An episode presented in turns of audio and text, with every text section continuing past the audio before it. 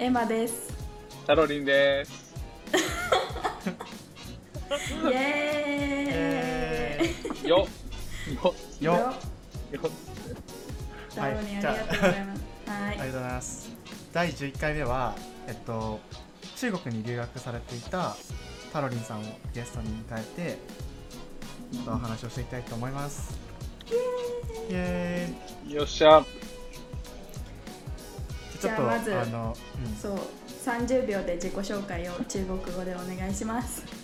大家好，我叫泰友婷。我现在耶，你好，我从现在上海和北京那边待过，后来去年十二月回来了，大家多多关照。谢谢。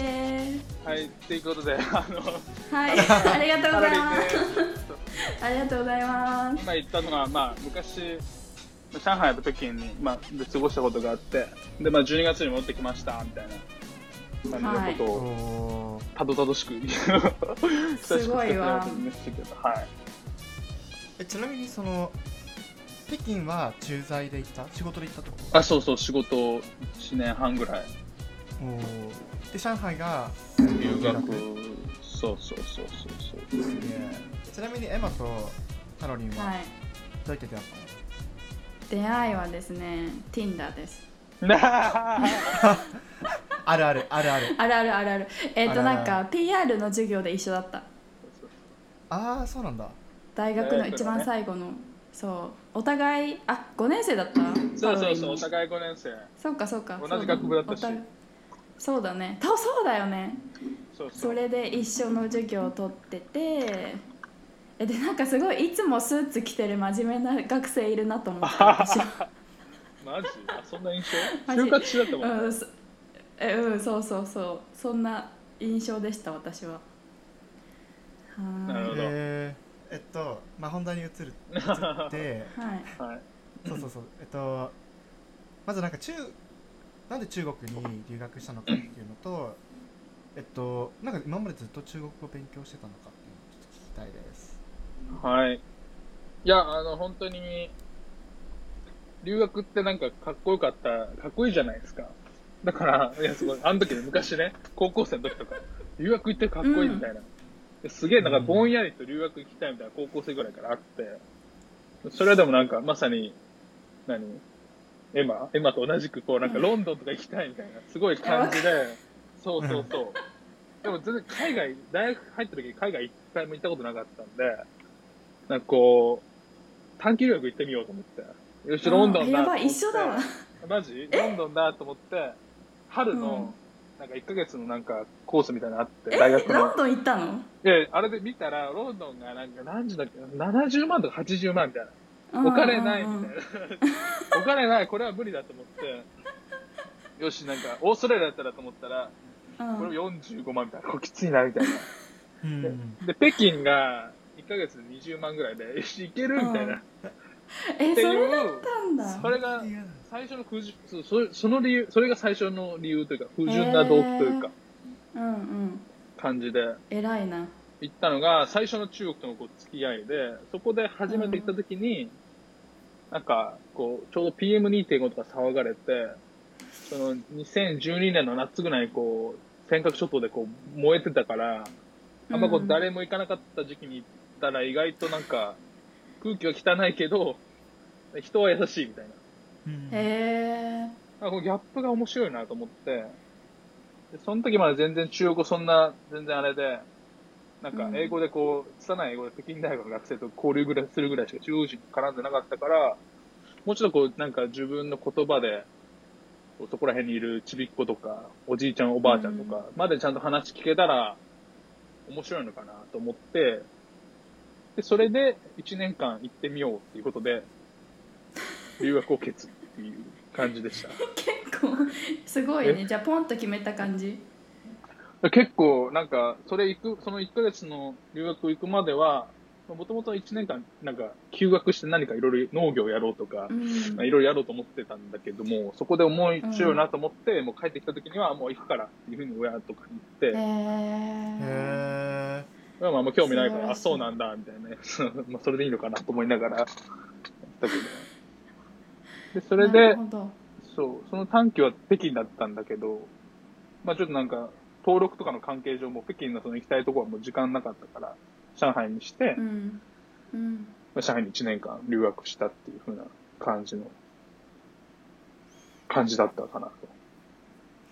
中国はどのタイミングで始めたの？勉強は帰ってき大学、大学の2階で、最初やってて。そまあそれもなんか惰性っていうか、その姉貴がね、もともと中国、なんか、の語の勉強とか、あと中国に旅行とかしてて、まあ中国面白そうだなと思ってたから選んで、うん。まあ、それはやっぱこう、すごい、なんかそんな真面目な学生じゃなかったから、1年生の時とか。1限とかうん。2限とかって大体、週に2回とか、そんぐらいだと思うんだけど、辛いんだよね。すごい辛くて、辛いよね。朝が。まあ全部言ってたけど、言ってたんかよ。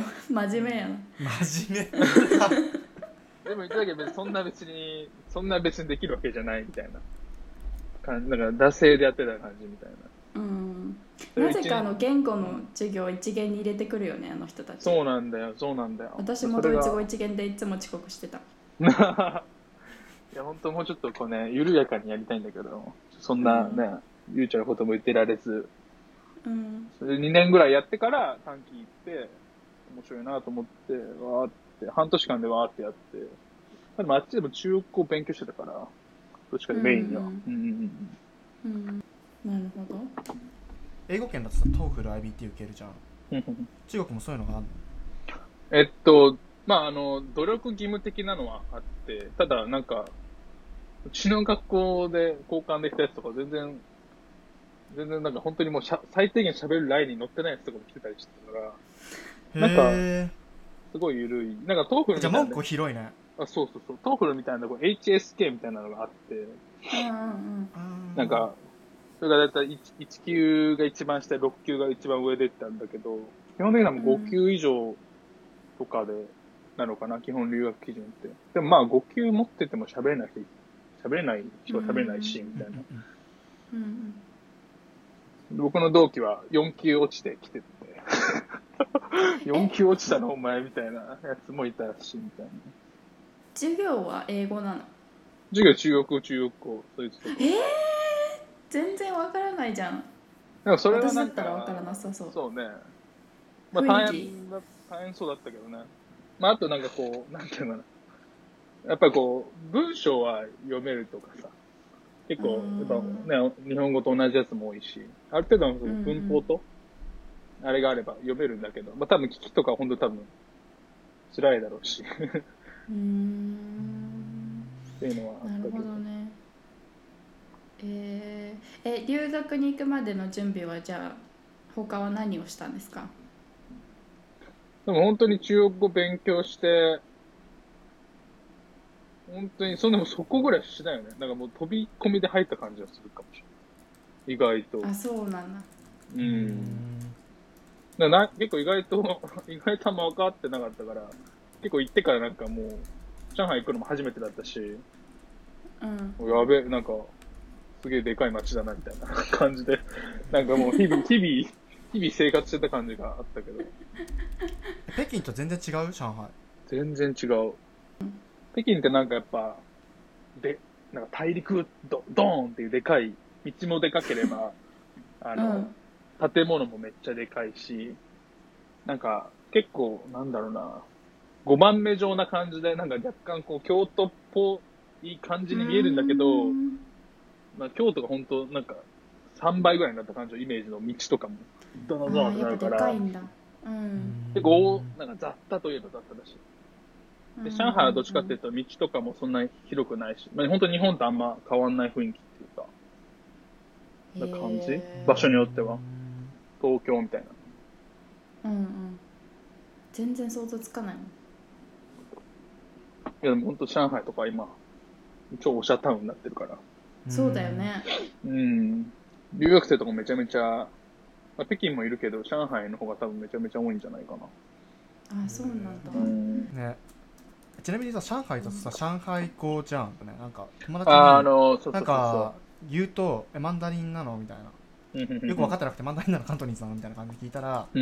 まあ、一応マンダリンだけどでも上海出身だからみたいな感じで濁されることが多くて。だから上海人同士は上海語というか、上海とか、ちょっと周りのところら辺に使われてるやつを使ってて、でも、だいたい話者で多分20%ぐらい、上海の多分人口の。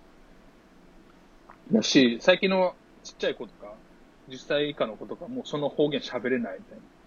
あそうなんだへもう学校では全部その、なんで、マンダリン使うえ、し、あそうなんだそうそうそう。で、まあ、あんまね、家族で話すときも結構マンダリン今使ってるっていう。昔の多分結構おじいちゃんおばあちゃんとか本当にマンダリン喋れないみたいな人いるけど、なんか今はだいたいみんな喋れちゃうから、上海人の人も。結構なんかもう、上海語の危機みたいな。方言の危機みたいになえーえーそんなに？へえどれくらい違うんですか？ちなみに。例えば、え、でも全然違うと思う。例えば、えじゃあに理解できない。理解できない。うん。ニハオっていうのがあれば、ニハオってこれマンダリンだとすると、うん。上海だとノンホーになるし、あ全あ然違う。と、例えばなんだろうな、単語レベルで全然違くて、例えばなんか、うん。よく上海でこう出てくるすごいおしゃれな地区みたいな、バンド地区っていうか、うん。そうなんかライトアップされて昔のこう建物と、目の前にこうなんかすごいなんか変な、すごい高層マンションみたいなこう高層ビル建ってるとこあるんだけど、そこバンドって言って、中国語うん。中国語中国語だとワイタンって言うんだけど、うん。上海語だとナテとか。え全然違うえ全然わかんねえで おな同じでも同じその漢字なんだけど、やっぱ目が全然違うとかで全然違う。へ全然わかんないへそのなんか、ーそれは分からんそうそうそう。今日なんか東京と関西とかそのレベル感じゃない気がする。もっと違う気がする。うんうんなるほどねそうそうそう。で逆に言うとあれだね上海にさ留学したいん？なんか普通に留学上海行くときに上海留学しようと思ったときにそこまで上海語のこと気にしなくても大丈夫そうって感じそうだね。そうだね。うんただ、上海語ちょっと喋れるとすげえ上海人喜ぶから、うーん必殺技として持っといた方がいい。すごいなんか、寮とかのおばちゃんとかも結構大体上海人とかだし、空港とかの人も上海人だから、なんかやっぱ上海上海語ちょっと使うと、なんかすごい相手の反応違うから、そうそうそうそう。えーやっぱちょっと覚えておくと。え便利便利便利。すげえ話盛り上がるし、みたいなとか。確かに。そうそうそう。それプライベー日本でもさなんかうん。関西弁喋れる外国人ちょっと面白いみたいな。ちょっと近いみたいな。確かにちょっと親近感湧くし、みたいな。なるほどね。そうねそうね。へー。確かに。えなんかちなみになんだけどなんかさそのさっき短くベイあの北京に1ヶ月ぐらい行った時に、まあ、なんかすごいそこですごいあもうちょっと行きたいみたいなうん。1年間ぐらい行きたいって思ったうん。理由にやっぱりなんかここがすごいなみたいなところがあったと思うんだけど。なんかやっぱりさ日本にいるとあんまり中国のポジティブな情報って入ってこなくって。でなんか、結構それも含めてなんかここがすごいよ中国みたいな。聞きたいなと思っててまあ多分、まあと、留学、その最初した当時と、まあ今で多分すごいよってポイントも違うんだけど、まあなんか最初行った時は、あんまずっと北京のこう郊外にいたから、なんかあんまそんな超すごいみたいなことはなくて、意外と綺麗だなとか、意外と人めっちゃ優しいなみたいな、ってとこだったけど、そっから上海行った時はやっぱこうなんか、変化のスピードがすごいなみたいな。うんもう日々日々こう良くなっていくみたいな。で、みんな勢いもすごいあるみたいな。で、2013年とか4年だったけど、なんか、ここ、ああ、なんかここ便利になったらいいよなっていうところが、やっぱ、ちょっとの時間経つとやっぱなんか、良くな、良くなることもあるし、例えばここになんかコンビニあったら便利なのになと思ったら、本当できたみたいな。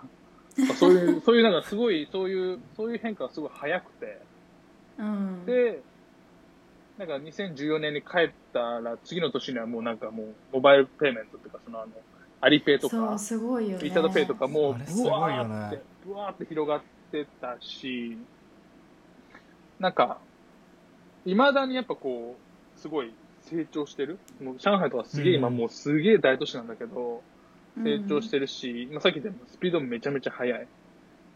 そうで、なんか、さっきでモバイルペイメント始まって、多分翌年ぐらいにはシェア、シェアサイクル始まって、んん。で、ブワーって全国に広がって、みたいな。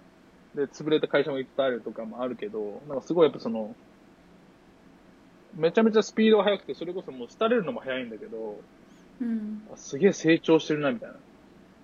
うん。うん。え上海が一番進んでるの？中国中国の中では難しいね。上海はでもすごいトレンドとかはすごい中心だと思う。トレンドなんかその、なんていうのかな。ファッションとか、なんか、こういう店流行ってますとかいうのは多分あれだと思うけど、なんかその、なんか何、イノベーションとか言われる最近流行ってるのだと、まあ北京とか深センとかうんになるし、ね意外とさっきなんか、なんだろうな、カルチャー的なところで言うと意外となんか内陸の四川省の生徒っていうところがあるんだけど、うんそことかもすごい面白いし、なんか、それぞれの多分町とか都市に、それぞれの多分なんか特徴とか得意分野が多分あって、うん。結構全然違うかなみたいな。上海は確かにすごい、超やっぱ国際都市。外国人うがん住んでてもすごい全然、全然楽みたいな。へうーすごいね。なんか今上海の写真インターネットで見てるけどニューヨークみたいだわ。嘘見る なんかあの海辺に高層ビルが建ってるのがすごいニューヨークっぽい。あそこね、うん。金融センターみたいなとこ。うん。うん。でもなんかその中一つなんか、線抜きビルって言われてるんだけど、青い多分、うん。ライトアップした時に青くなってるでっかいビルがあるんだけど、それ森ビルが作ってるとか。あそうなんだ。そうそうそうそう。はいはい見えます見えます。へえそうなんか WeChat やってみたいんだよ。あでも WeChat ってなんかあ中国にうん。特に口座とかなくてもできるんだっけ、WeChat のそのアカウント自体は持ってるけど、支払いは中国に口座がないとあでできないくて、で口座も今すごいうん解説するのすごい難しくなってて、んなビザ持ってますじゃなくて、ビザと、あとその、契約書持ってこいみたいな。労働契約書ってこうなんか、雇用契約書か。とか持って、もうそれちゃんとやった上でやっと開けるみたいな。あんまだから結構、中国住んでない人とかだとハードルが高いとか使えない可あーそうなんだ能性が高い。そうすごい気になってやってみたいのにうん、今このこんな状況で行けず確かに。でなんか行ってもそっか口座がないとできないのかちょっと友達の店でいないやでも本当その感じになっちゃう。そうねめっちゃべ、めっちゃ便利だけどね。うんうんなんか日本より全然あれだよねモバイルペイメントが進んでそうなイメージそうそうそう。本当に、本当に財布持たなかったからね。本当に財布持たないし、やっぱ大事なのは何かっていうと、本当携帯とうん充電器。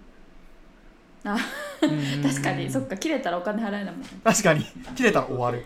ただ充電器も結構どこにでもモバイルバッテリーがあっうん。て、すごい安く使えるから、まあ意外とあれなんだけど、そこだけみたいな。あれでも全部本当にいける。現金は全然使わない？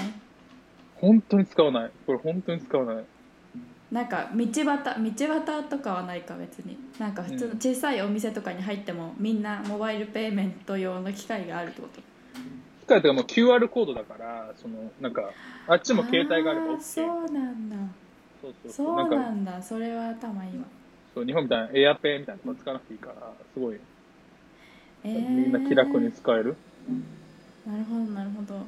ただなんかこう、観光地とか、すごい有名な観光地とかは、なんか国とかが管理してるから、あんま進んでないところも多くて、そこだけ現金みたいな。その時はもう現金持ってるやつでみんな、貸し現金くれみたいな。でお俺がその、WeChat で送るからとか、あ WeChat で送るからあ現金くださいみたいな。あ一挙に人気者になれるっていう。なるほどー そっかお金送り合うのもできるんだねそうそうそう。だから、本当になんかみんな現金持ってないから、本当使わないから。うんえなんか私 LINEPay ってまだ使ったことないんだけどさ LINEPay もそういう感じなの？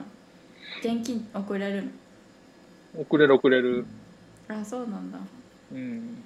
それはペイペイも送れるし。あそうそう。 PayPay とかね使ってみたよ。えー、なるほ最どえ近なんか他の？う。うん。んどうぞ。どうぞどうぞどうぞ。いや、最近日本でもすごいなんか、なんか生産とかを全部ペイペイでやったりしてて、すごい便利だなってなってるけど。友達とのあよかった本当に。なんか日本は結構現金社会だったじゃん。これまでずっと。まあ、でもまだバリバリだけどね。やっぱ、うんやっぱりなんか他の国に比べてやっぱ現金に現金の方が多い気がするな。暮らしてて、イギリスとかもみんなカードだから。あ、うん、あれね、タッチレスってデビットコンタクトレスのあれか。あそうそうそうそう。そうなんですよね。最近サイゼによく行くんだけど、えいいな。サイゼ行きたい。なんかややっぱコスパ最高だなって、やっぱ改めて気づいて。やっぱサイゼって現金だけなんだよね。絶あそうなの？カードも、そういうスイカとかそういうのも全くやってなくて。へええ知らなかったそうそうそう。まあ、その方が商売的には多分なんか、現金もらえてって、多分ね、キャッシュがあれでいいんだけど、うんすごい、すごい不便だなと思って、この前友達と行ったら、友達現金持ってないみたいな。え？みたいな。うんうんなって。結構そういうのまだ日本ある。うん。あるよね結構ねそっか。屋台とかは絶対あれだもんね。現金。現金だもんね。そうだね、そうだね。えー、え他のううんうん。ん。ごめん。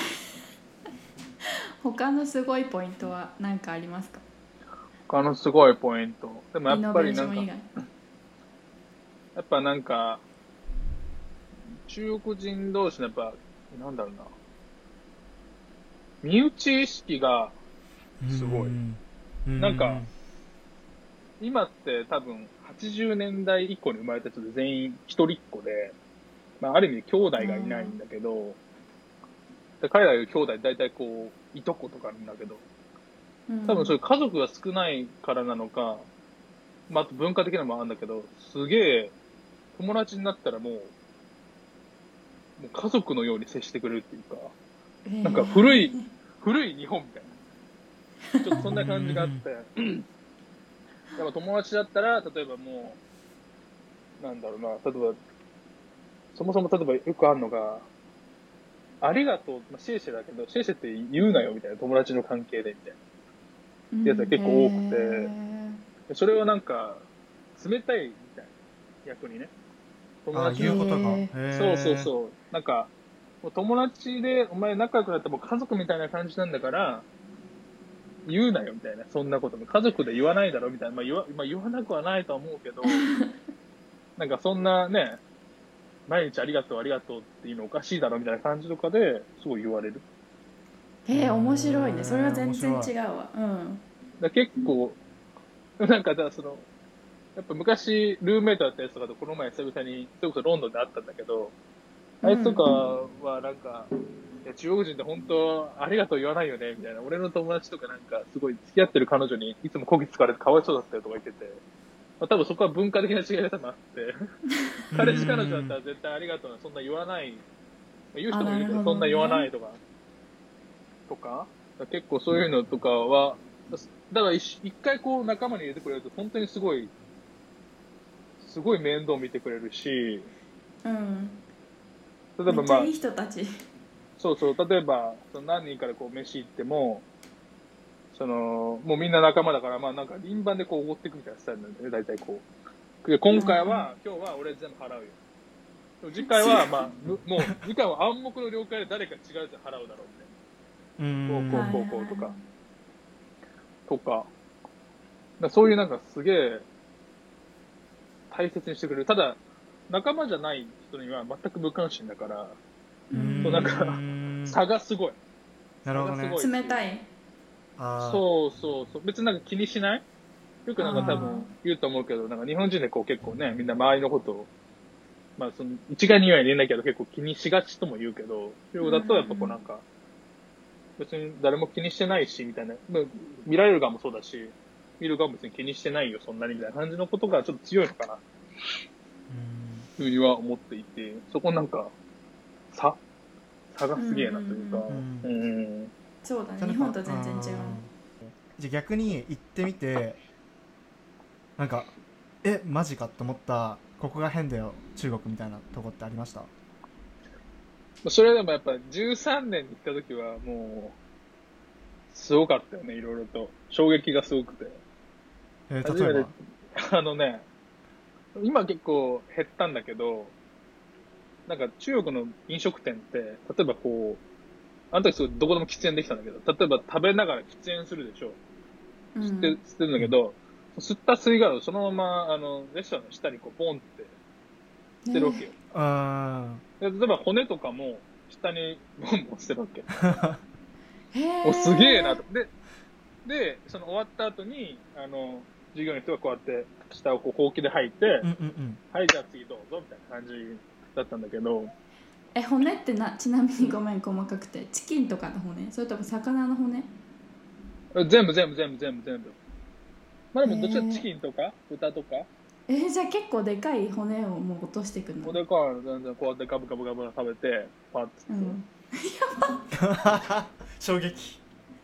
いや、結構それは、うん北京で見て、いや衝撃と思って、すげえな、みたいな。で、な んだろう。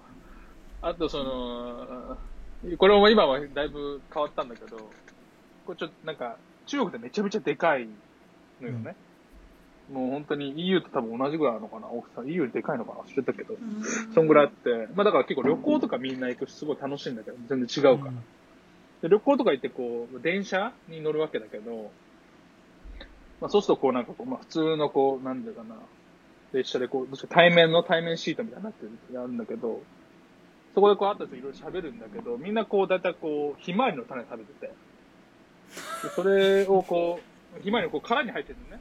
その殻に入ったやつを食べるんだけど、それを開けるスピードが異様に速いとか、プロ。この、前、前、あの、そのね、種、種があるじゃん。種があハるじゃん。。あれをこう、あの、前歯で、こう、パカってやって、そこでこう、中からやった、中から出てくるから、それをスーってちょっと難しいんだけど、説明が。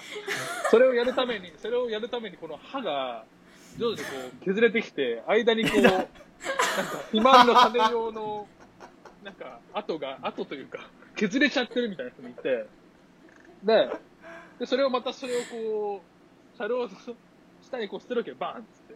そのね、下もう、まあそう車両の下、もう、どこもかしこもひまわりの種だらけみたいな。とかね。やっぱそういうなんか下にこう、バンバン捨てる文化みたいな、やっぱりこう、やっぱびっくりしたし、今変わったけどね。あとやっぱこう、よく言うのはこう、ニーハオトイレってわかるかな？わかんない。怖い。待って。あの、まあ、ニーハオトイレってなんでニーハオトイレって言うかっていうと、トイレでこう、ね、あの、大きい方をするときにさ、まあ、皆さん便座使うんだけど、まあ、あっち和式が結構多くて、和式あるんだけど、いや、敷居がないわけよ。トイレ、男子トイレ入れます。そしたらもう、ドンドンドンって3つぐらい、和式便所があって、で、そこで壁がないってこと？するんだけど壁がない、壁がない。えー、と当時ね、当時ね、今は大丈夫だうんけど、当時。そうすると、だからそのニーハオトイレの語源ってこう入っていくと、みんな見えて、あ、ニーハオって言うから、ニーハオトイレ。あの、でそれとかはやっぱびっくりしたね。うん。うん。まあ今は全然できるけど、今もちょっとやっぱ場所によってあるから、なんかあるし、あとなんかこう、なんかいへー一本、まあそう、トイレ、トイレって結構すごいね。でもへ今結構良くなって、本当に多分、なんだろうな、すげえ古い建物とか、すげえなんか田舎とかに行かないとそういうのなくて、さっきのなんかバンバン捨てる文化も。逆うに、んそういうのに会うと、なんか、あ懐かしいみたいな、いいいいよね、みた逆いな。に。ノ ノスタル、ノスタルジー、ノスタルジーにちょっと駆られてしまって、あの、へえ面ここ白いがすごい、うん。そうじゃあ次ね。の質問中国の恋愛事情はどうですか？これは、すごいっすよ。気になる。いやもう本当にね、まあいろいろあるんだけど、みんなんか、もうめちゃめちゃ女の子が強い。地域あもちろん、まあ地域によって差があるんだけど、うんうちがもう全般的にはそういう感じ。で、なんか、南に行けば行くほど、女性がこう強くて、男の子がこう、弱いみたいな。うん。え強いっていうのはその引っ張っていくって感じ？こここ行こうよとか。性格もそうだし、もう、な例えば、なんだろうな、関係性もそうみたいな。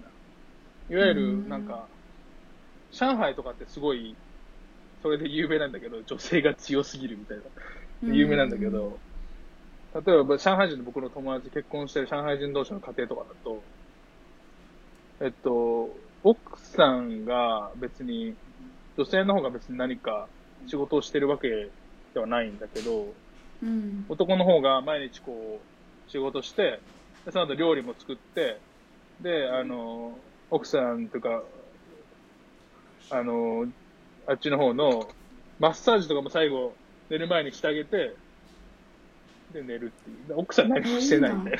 すごい、すごい。あそういう、こととか。いや、それは家庭入るとそんな感じ、すごい。いつもなんか大変だよとか言いながら話して、でもそれがたの、まあみんな、彼はそうあた当たり前というか、結構ね、そういった関係性が普通だから、結構、中国の男性って、特にこう、なんか、上海とかそこだと、意外とこう、料理がうまいとか、すごいいいところで、そうそうそう。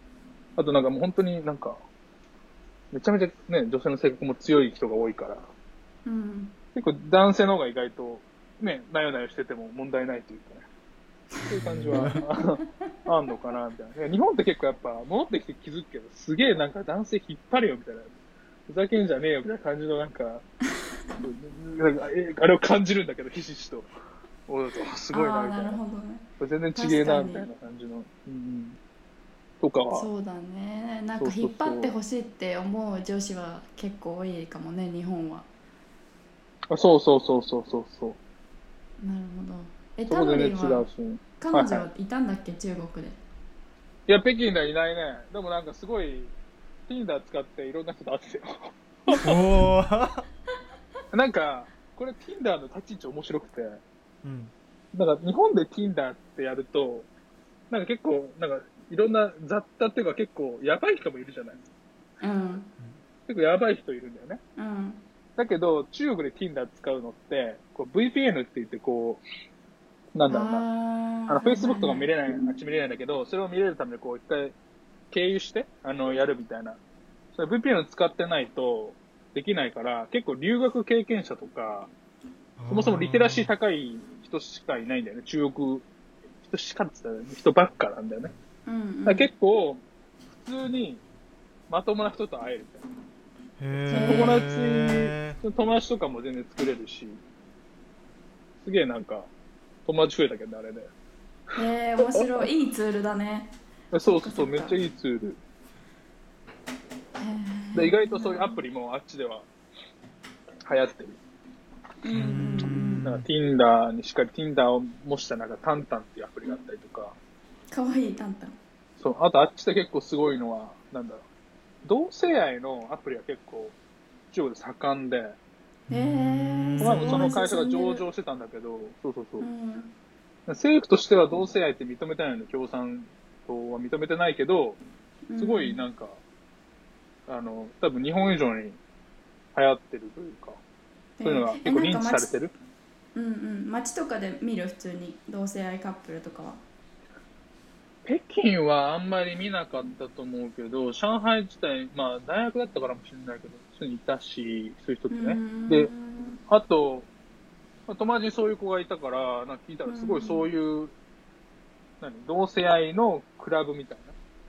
バー、えんめちゃめちゃあるみたいな。あ、そうなんだ、みたいな。へえすごい進そうそうんそうそうでるねへ素晴らしいねわかんない。ま日本の、日本の状況逆にわかんないから、なんか、日本もしかしたらそういうのいっぱいあるのかもしれないけど、うんすごいなんか、あっちもね、なんかそういう感じだったね。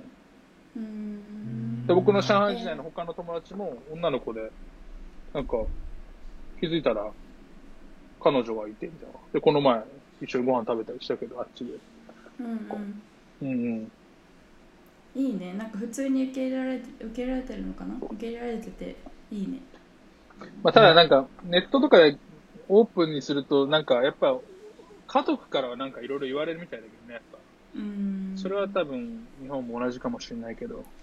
そうねまあジェネレーションのあの差はあるかもねうん、結構そこは、なんか、やっぱあるみたい。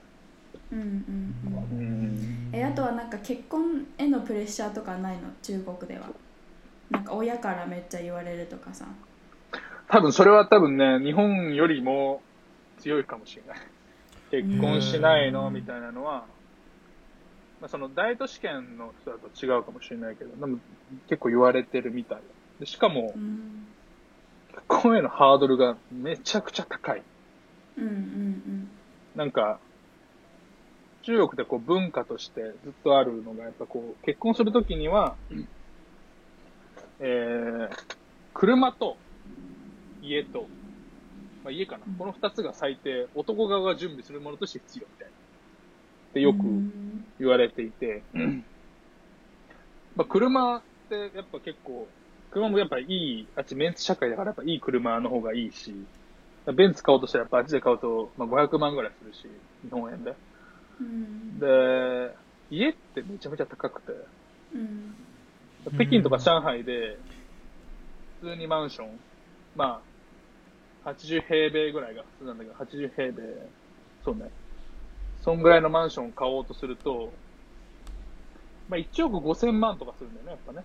ううんんで、誰が買える、いや、誰が買えるんですかみたいなとこがあって、うんそうそうそう。で北京とか上海に家族がいる人とか、親とかもともといてずっといる人だと結構みんな何個か家持ってるから、子供の結婚用に。それはできるんだけど、例えば地方から、すげえ地方から北京来ました。地方から上海来ました。で、例えば、うーん、なんだろうな、四川省出身で、今付き合ってる彼女が北京、北京の人で、で、北京で結婚したいって、北京で結婚しして生活するってなったら、やっぱり、うん、ちょっと変わってきてるとはいえ、やっぱりこう、北京で家買わないといけないよね、みたいな。で、1億円、例えば1億円で買えますよね、つっても、給料ってまだ、平均で見たらやっぱり日本のまだ半分ぐらいだから、北京とかでも。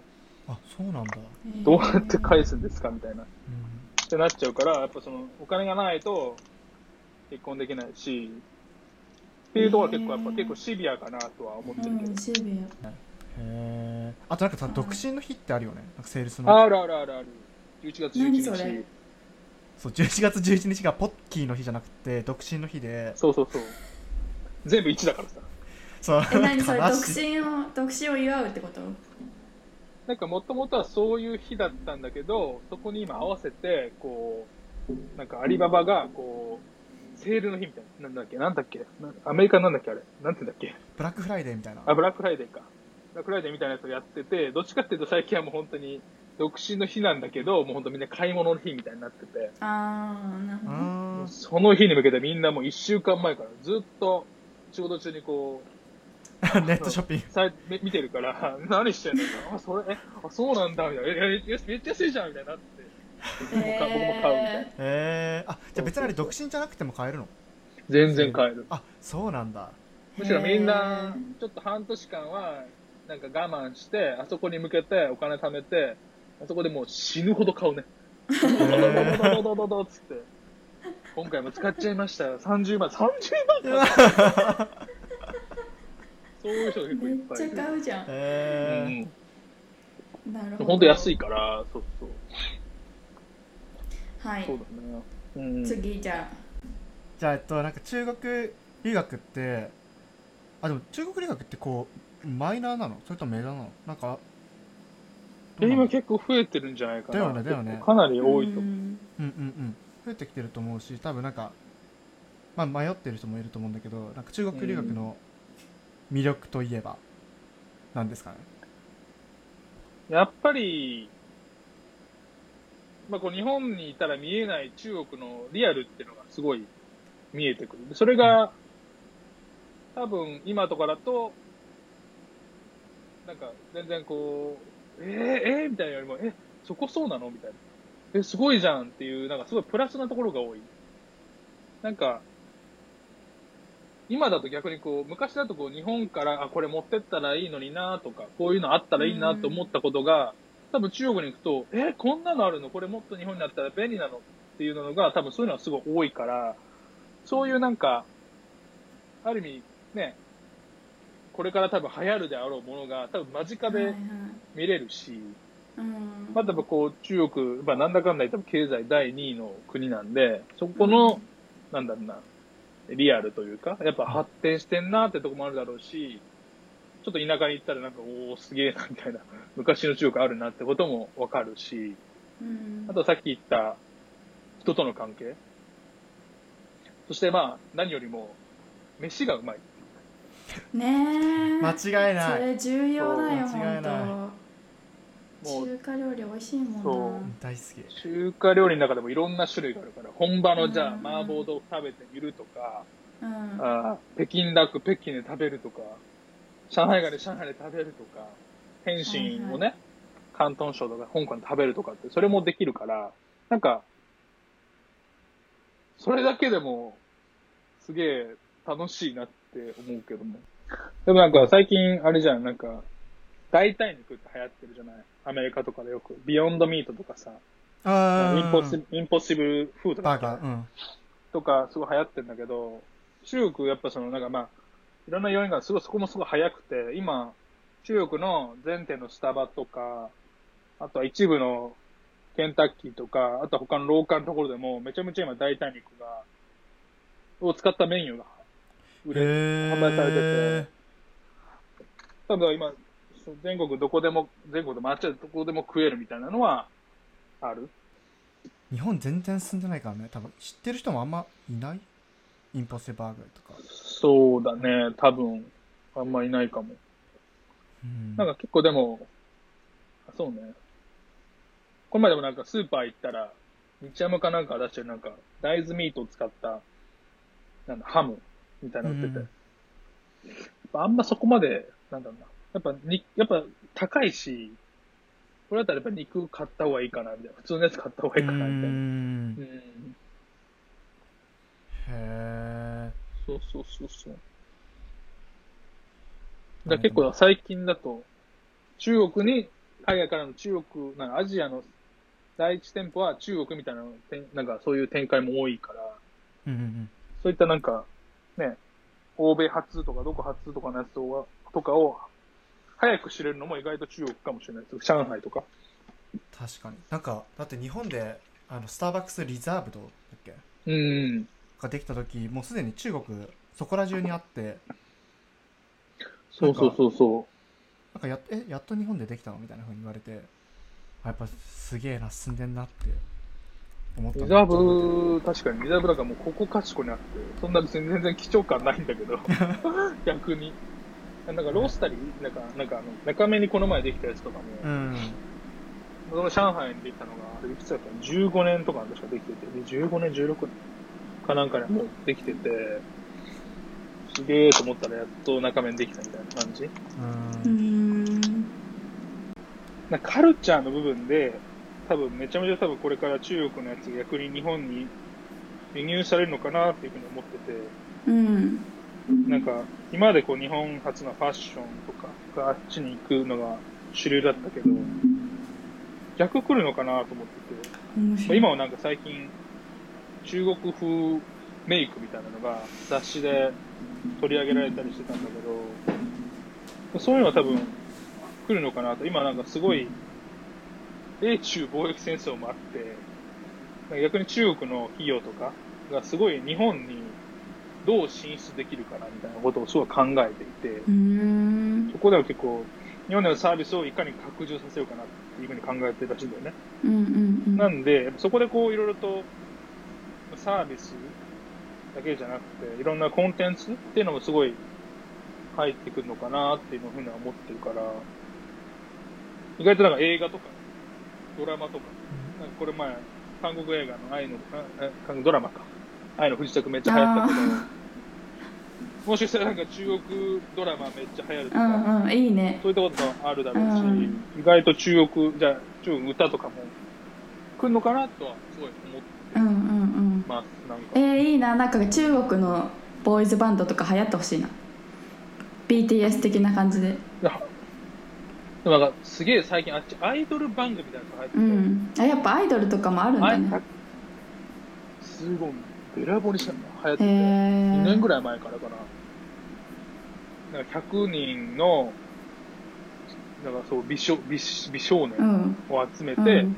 選抜をこう何ヶ月かしてってみたいな、なんかよくあるけど、オーディションやつ。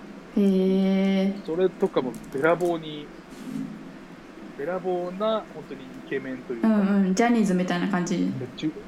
そうそうそう、やっぱ13億人いるからさ。確かに。その中のトップオブトップってすごい。そうそうそう結そうそうそう。構すごい。レベルが高いな。へえ確かに。しかも中国人結構さ血が混ざってるからみんなすごいさあのスタイルもよくって顔も綺麗みたいな人結構いるよね。確かに。みんな綺麗だね。へえちょっと注目してみよう。うん。なんか、流行りそうな気がする。え流行ってほしい。もっとねなんか中日中韓が仲良くなりたいと思ってるから私は。あめっちゃわかる。そう。うん。そう。でなんか私たちの世代はさもうなんかそういうなんかカルチャーなんていうのカルチャー間の交流とかもっと盛んになってきてる気がするしこれからどんどんね、うん。それがもっと深まるといいなって勝手に思ってるんだけど私は、そうね。うん。なんか、昨日さ、その、まあ、三浦春馬うん。のあれがあったけど、うん。それもなんかすごいやっぱ、すぐ中国の、まあ同じ年代とかすごいみんな、えー、みたいな、すごいみんな素早くこう、ネット上ですごいいろいろ反応してて、まうんあ、そういったなんかこう共通項みたいなのって意外とやっぱ多くて、そういうのが多分ただ、なんだろうな、我々が中国のじゃあ同じ世代が知っている中国のオリジナルのやつって知らないから、そこは多分、増えたりするともっと面白いのかな。そうだね。かあの文化としてのつながり、うん。それが大きいのかなというふうにはちょっと思ったりして、うん。その最先端を最先端を行くタロリンですが日本の日本。の将来を背負って。うんね羽ばたいてほしいですね。日本の将来性話でかくなって。